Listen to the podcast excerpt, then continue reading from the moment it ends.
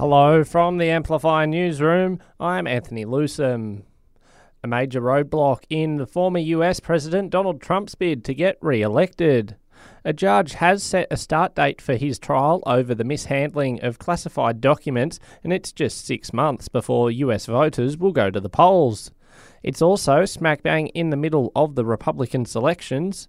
Attorney General Merrick Garland says a special counsel has been appointed to make sure that it's a fair trial. Based on recent developments, including the former president's announcement that he is a candidate for president in the next election, I have concluded that it is in the public interest to appoint a special counsel. Claims the ACT government isn't doing enough to help struggling businesses.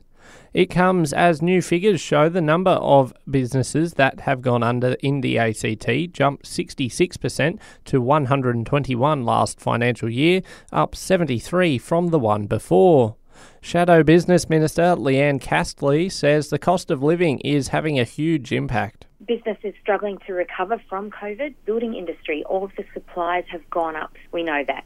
Food, beverages, all of those things have increased as well. At the same time, Canberrans are struggling with the cost of living. So people are going out less and they're spending less. Two people have been charged with murder over the death of a Melbourne man. Police found the body of a man in Chadstone yesterday afternoon. He is still yet to be formally identified. A 36 year old woman and a 35 year old man have been remanded in custody and will face court later today. Meanwhile, the only survivor of a triple fatality on Queensland's Sunshine Coast has been charged with armed robbery. Meanwhile, the only survivor of a triple fatality on Queensland's Sunshine Coast has been charged with armed robbery.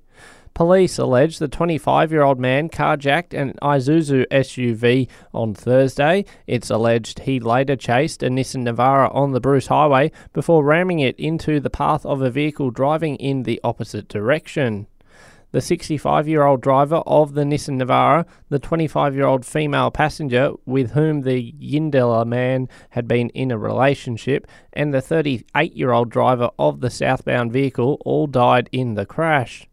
The Yandina man remains under police guard in hospital and is due to appear in court on Monday.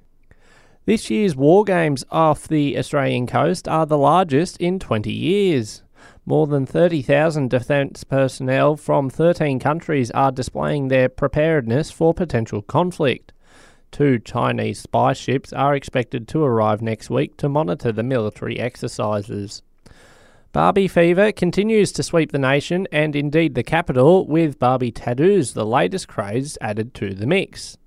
Owner of Canberra Ink, Gabrielle Slater, says they've been taking bookings since their tats dropped online the social commentary on our socials has just shown how pumped Canberra is. The more that people get to the cinemas, the more that we think that people are going to really jump onto this. Meanwhile, in Pakistan, the movie could be banned. The Punjab province has delayed its release of the film, saying it contains objectionable content that might need to be censored. Officials haven't confirmed which bits are causing concern. The Gold Coast's hopes of taking over the 2026 Commonwealth Games are all but dead in the water after the federal government said it wasn't prepared to fund it. Federal Cabinet member Jason Clare ruling out a clash, saying their focus is on funding the 2032 Brisbane Olympics. There's still no word yet on just how much the Victorian government will have to cough up for pulling the pin. It's all thing cats in Kingston today for the Canberra Cat Fest. There's a best dressed contest, market stalls, a kids zone, games, and plenty of furry friends up for adoption. All profits will go towards local cat rescue group, the Canberra Street Cat Alliance. No need to worry if you see smoke east of the capital today.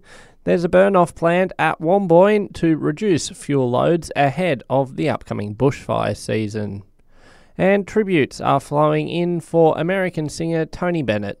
The 96 year old has died after a long and successful career, including a series of duets with pop icon Lady Gaga. That's the latest in the news for you right now this morning, but we'll have another update for you right here around lunchtime.